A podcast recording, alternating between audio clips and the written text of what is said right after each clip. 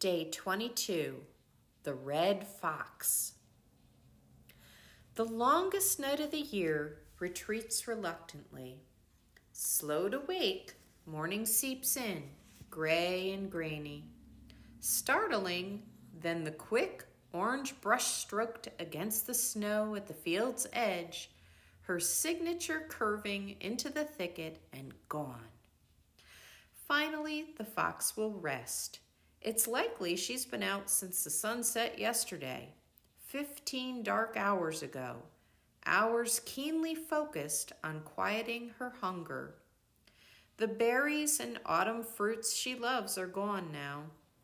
The beetles, other insects, and lizards perished or burrowed underground. Most birds far flown, and few creatures have died from exposure this early into winter, or she would feed her urgent body with their fallen ones. I turn my route toward her vanishing point. Intersecting her tracks, I follow and see them change. They fall closer together and pivot a quarter turn, then stop. For six feet or so, the snow lies quiet, unbroken, then a churned commotion of a hole and two drops of blood. Minutes ago, the fox was trotting westward across the field when tiny rustling, shuffling, squeaking sounds rippled through the snow from as far away as a football field and into the soft receptacles of her ears. She stopped. She cocked her head side to side, right ear high, left ear high, measuring the split second lag between the rustle, squeak, reaching one ear then the other. Thus she estimated where under the white expanse its source stirred. But to stay alive, she needs precision. Once she'd taken the sound's measure, she crept ahead, ears alert, furred pillows of her paws falling with less than a whisper on the snow. Then, still listening, she turned, aiming her body of attention just east of true north. She saw north.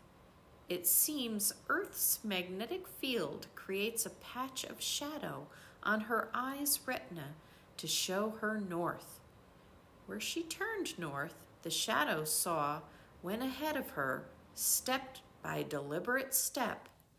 Homing in, she lined up the shadow, always the same precise distance from her, with the shifting under snow sound.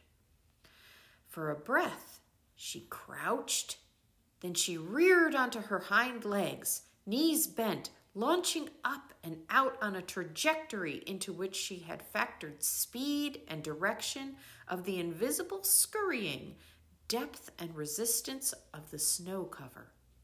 In midair, she made minute corrections with the rudder of her tail.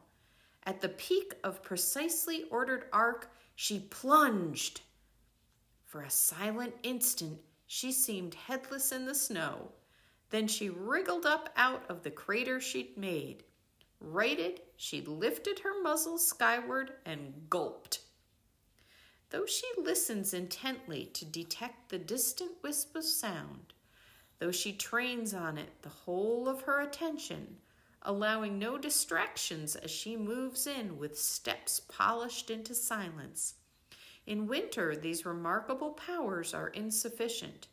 To complete them, to find the hidden nourishment, she must turn in the direction of the shadow. If she leaps without its reliable lead, she will come up empty four out of five times. But following it, she is fed.